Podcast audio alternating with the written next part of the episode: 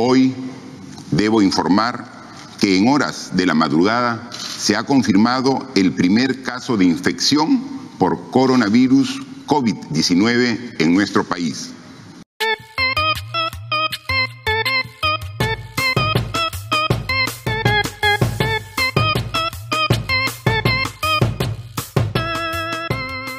Radio BioI, un podcast de la Reserva de Biosfera Oxapampa Shaninka Yanesha, producido con el apoyo de la cooperación alemana. Con Chris Landauro.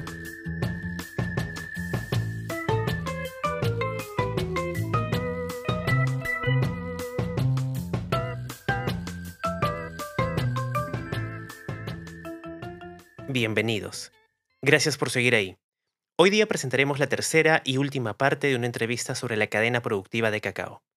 Para que no haya confusiones, pasaremos rápidamente a la entrevista.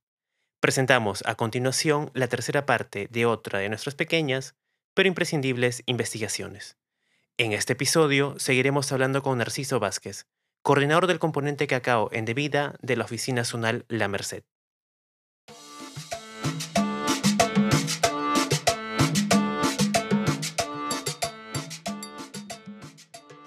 Narciso, en el episodio anterior hablamos del abonamiento. Ahora quisiera que cambiemos de tema y hablemos sobre el control de plagas. Dime por favor, ¿cómo están manejando este asunto en las parcelas de cacao? El control químico nosotros no promovemos. El cacao no necesita ningún químico, a menos que tengamos cierta incidencia, pero un control preventivo a inicio de la plantación. Luego son controles culturales. Una buena poda, por ejemplo, te estimula la floración y te permite, como ya la planta está podada, una mayor entrada de luz. ¿No es así? Y por lo tanto las plagas no prosperan. Y si ahí le alimentamos, la planta está fuerte, nutrida, y por lo tanto las plagas no van a hacer daño. Y si hacemos un repase cada semana observando la escoba de bruja que está en las ramas o un fruto enfermo, por ahí lo podamos, ¿ya? Eh, controlamos la maleza, eh, luego de, la cosecha, por ejemplo, las cáscaras, hacer, hacer el compostaje y no dejarlo regado en la plantación. te das cuenta que son labores importantes para que la plaga no prospere. Entonces, para nosotros, eh, todo este conjunto de cosas le llamamos manejo integrado de plagas. En realidad son, son actividades oportunas en el tiempo adecuado, cuando la planta necesita, pero si no lo hacemos, vamos a tener problemas. Y esto, y es bueno resaltar, todo no es color de rosa. En campo encontramos todo tipo de productores que muchas veces hacen las labores cuando ellos tienen tiempo, pero no cuando la planta requiere. Y eso siempre le decimos a los productores.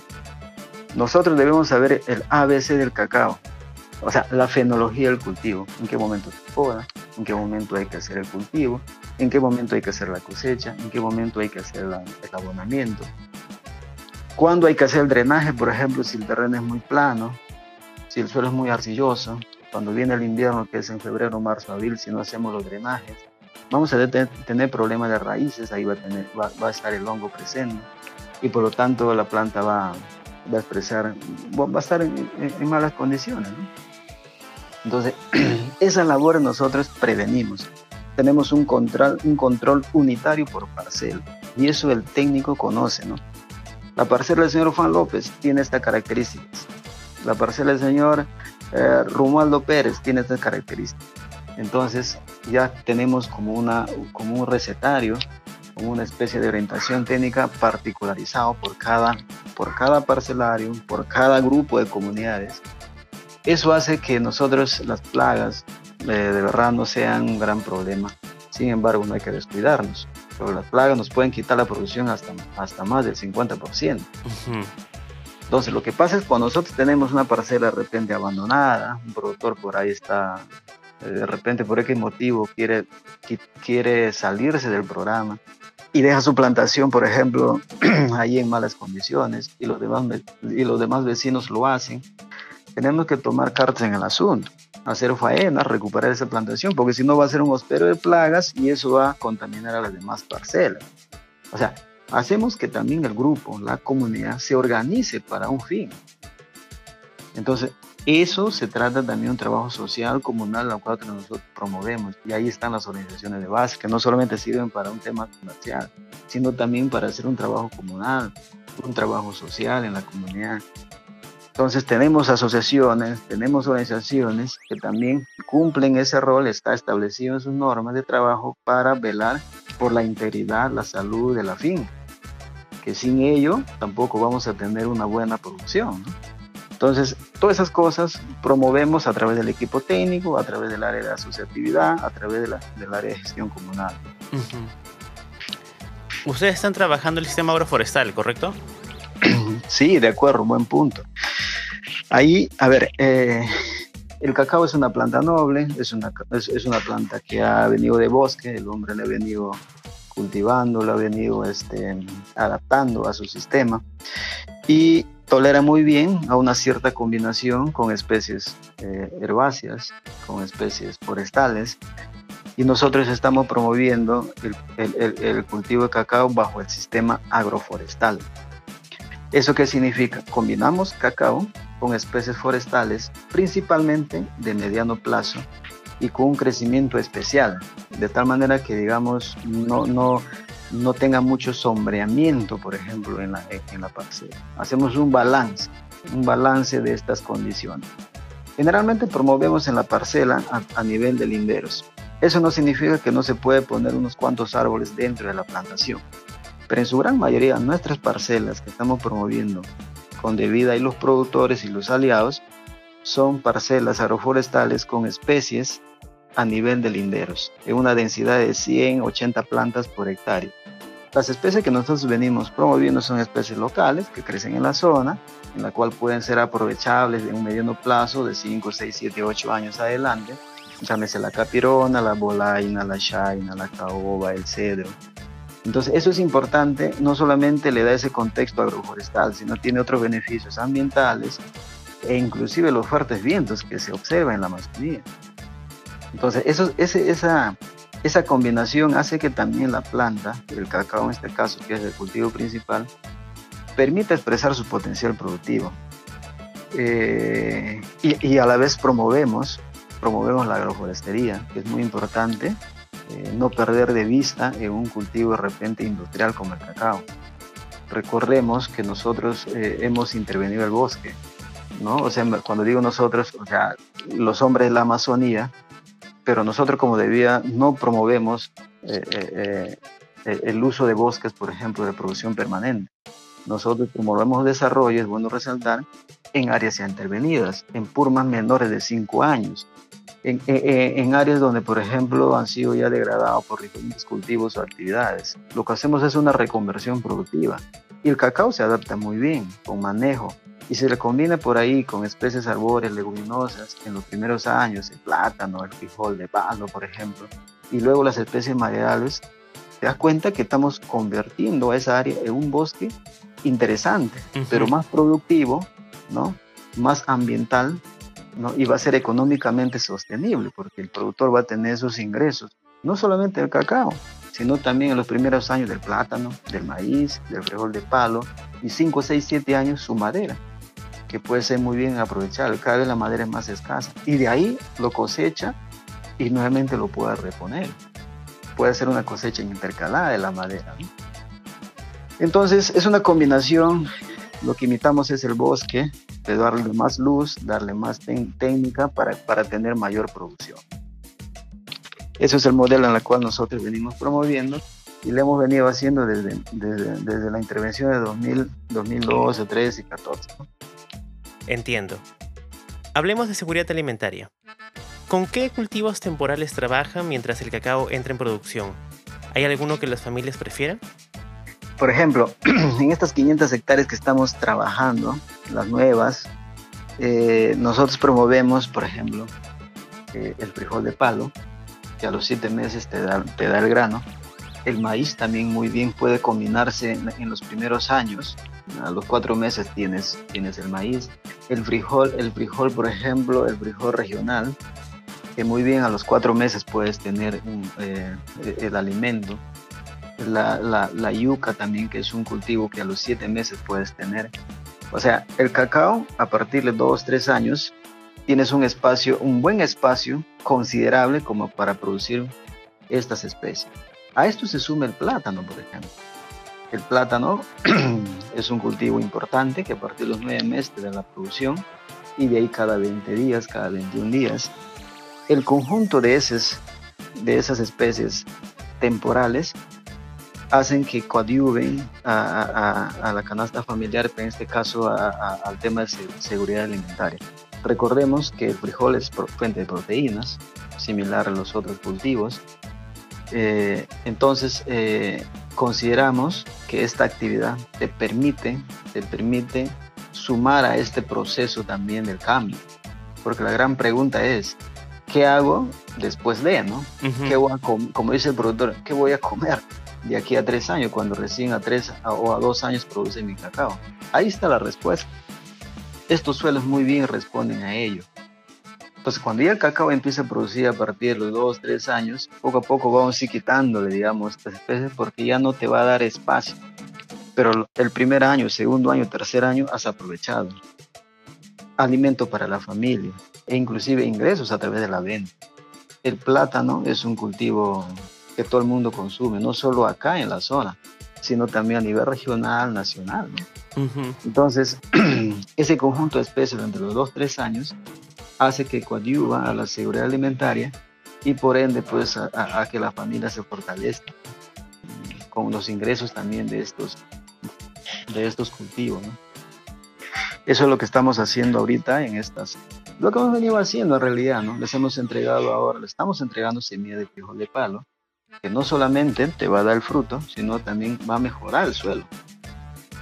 El maíz, si bien es cierto, es un poquito más extractivo que el frijol, pero te permite, te permite tener el grano de aquí a 3, 4 meses, no solamente para el alimento directo, sino para un alimento importante para los animales menores, que todos en su finca tienen las gallinas, entonces eso también sirve para ello. Entonces va haciendo una reconversión del sistema.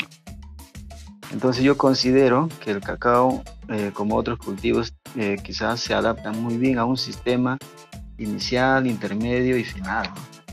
Entonces yo pienso que ahí está eh, un, tema importante de visión en la cual nosotros le decimos a los productores usar el espacio de estos dos, tres años a través de esos cultivos que muy bien pueden adaptarse y no, y no dañar o no competir también con el cacao para que rápidamente puedan prosperar. Nosotros implementamos el cacao bajo el sistema 3 bolillo cuadrado a 3x3, 1100 plantas por hectárea o 1283 plantas, en la cual hay un buen espacio en la cual se puede usar durante los dos, tres primeros años. Perfecto. Llegamos a la mitad del programa, así que tenemos que hacer una pequeña pausa. Regresaremos en el segundo bloque.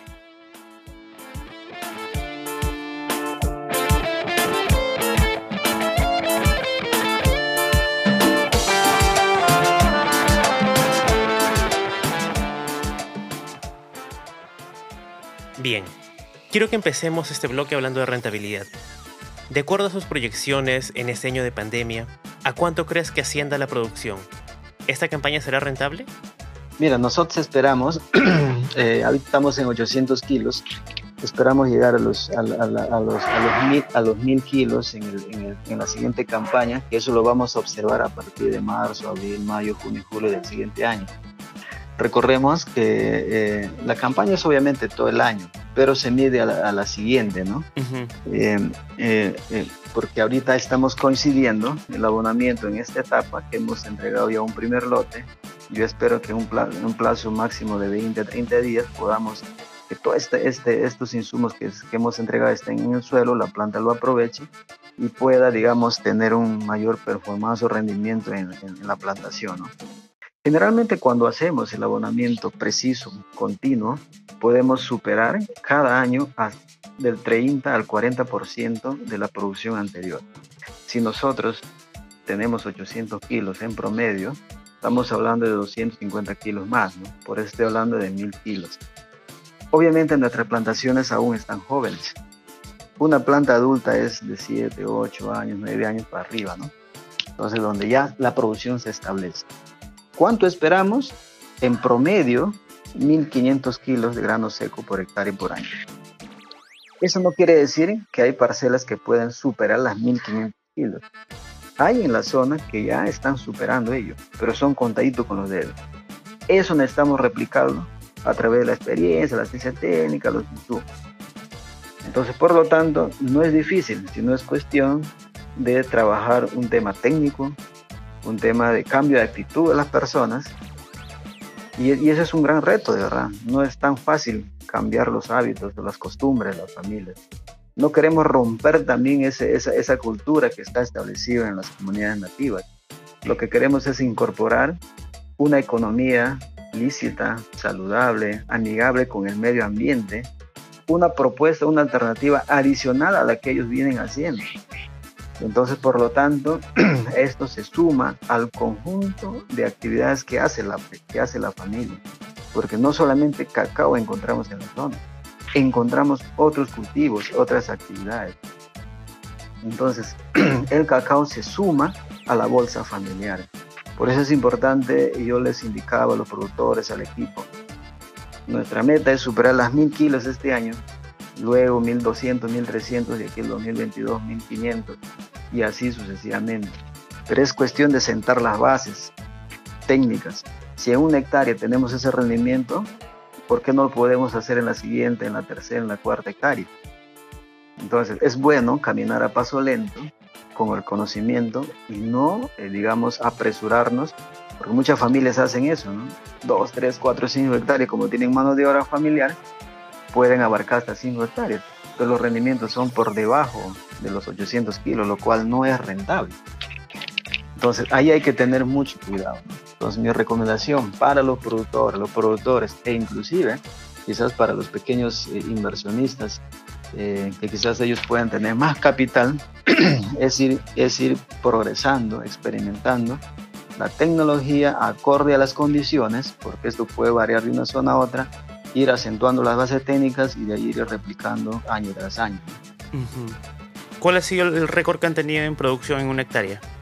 Mira, ya hemos superado las 1.500 kilos, algo en, en, 15 productores, y eso están con nombre propio aquí en, en Constitución, en Puerto Bermúdez, hay una parcela en Constitución que ha superado las 1.800 kilos a partir del quinto año de, edad y, eh, y, y, es digno de resaltarlo. Bueno, son, son productores que han, que han venido de la, de la selva central, ya con otra cultura, de un trabajo más técnico, dedicado y, es, entonces eso, eso es bueno resaltarlo, pero también es bueno replicarlo. ¿no? Eh, como le repito, el cacao necesita labores oportunas. Ahí está la clave. ¿no? Entonces, yo creo que respondería muy bien si todos nuestros productores hacen esas labores en el momento adecuado eh, y podamos tener esos rendimientos esperados. La planta de cacao puede producir más de 5.000 kilos por hectárea. Un árbol te puede producir más de 100 frutos por árbol, eh, por campaña, por año. Un kilo de cacao representa entre 18 y 20 frutos. Si tenemos 100, estamos hablando de 5 kilos por árbol. En 1.000 plantas son 5.000 kilos de grano seco por año. Pero hay que trabajar ahí, hay que trabajar un tema técnico, un tema de abonamiento, un tema de podas, de cuidado propiamente la parcela. Y ahora el cacao, ahora el mercado no solamente pide, eh, digamos, producción, también calidad. Ese es un punto importante que hay que ir diferenciando. Entonces los productores que han superado los 1500 kilos están teniendo otra visión, otra visión de tener un cacao de más de calidad, inclusive están viendo mercados y le estamos ayudando a ellos mercados diferenciados que pagan de repente por diferenciación de calidad y otros, y otros temas más, por ejemplo, el tema de la certificación. Eso poco a poco vamos a ir haciendo énfasis en, en, en los siguientes años. Ahora nuestro reto es tener un cacao, un cacao bien producido, un cacao bien manejado, obviamente, ya que supere los 1.200 kilos de aquí, ojalá el siguiente año, y podamos ir acentuando las bases técnicas para una producción sostenible en el tiempo progresivamente, en paralelo, vamos a trabajar un tema de mayor calidad, porque el mercado también exige eso. A pesar de que el mercado absorbe todo, tenemos que trabajar también un tema de diferenciación, ya por calidad, por certificación, para tener, digamos, un, un mercado diferenciado por estos aspectos. Y, y, por qué no decir trabajar un tema de transformación local, que también es una gran tarea, en la cual nosotros ya venimos dando los primeros pasos para promover el hábito de consumo.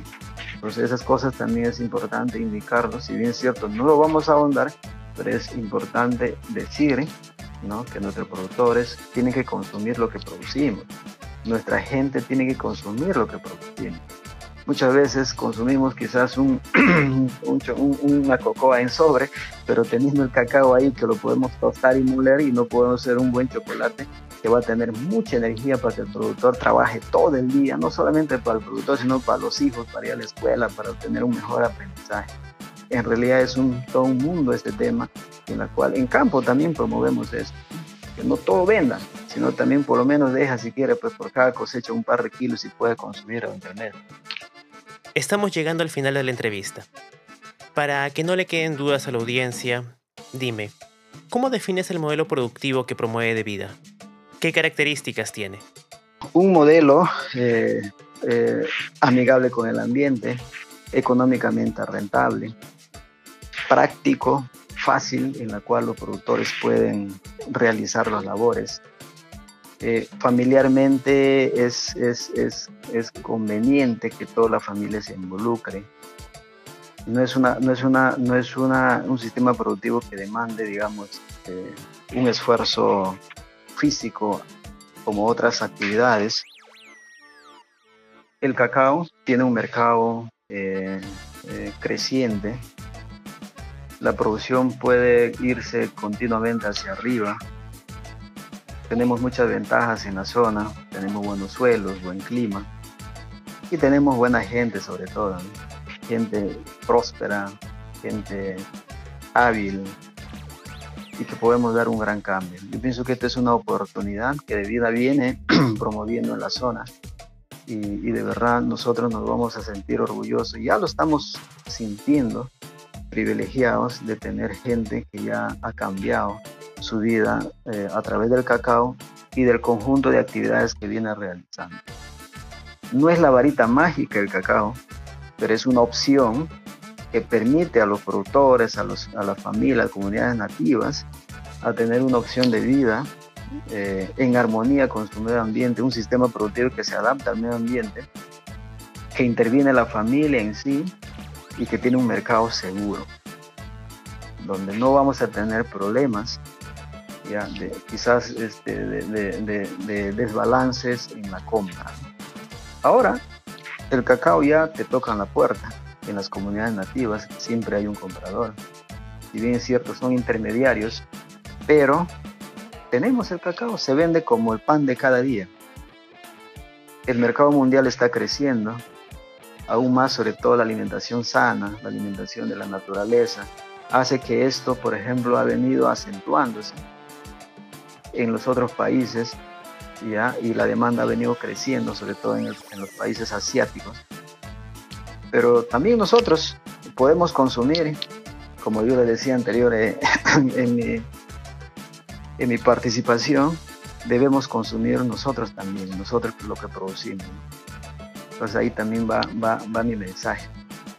Mensaje importante que tendremos en cuenta. Gracias por tu tiempo, Narciso. Ha sido un gusto hablar contigo.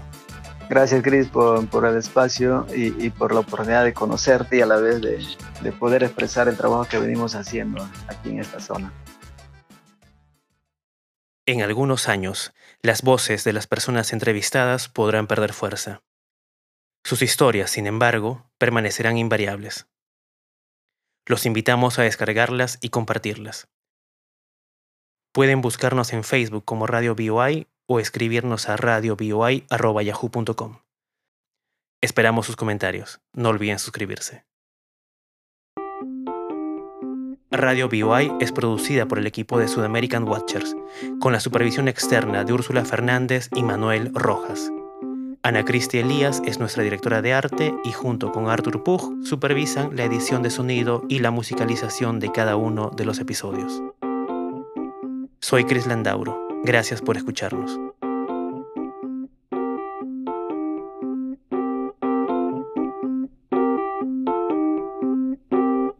Programa llega a ustedes gracias al apoyo de la cooperación alemana para el desarrollo implementada por la GIZ a través del programa ProAmbiente 2.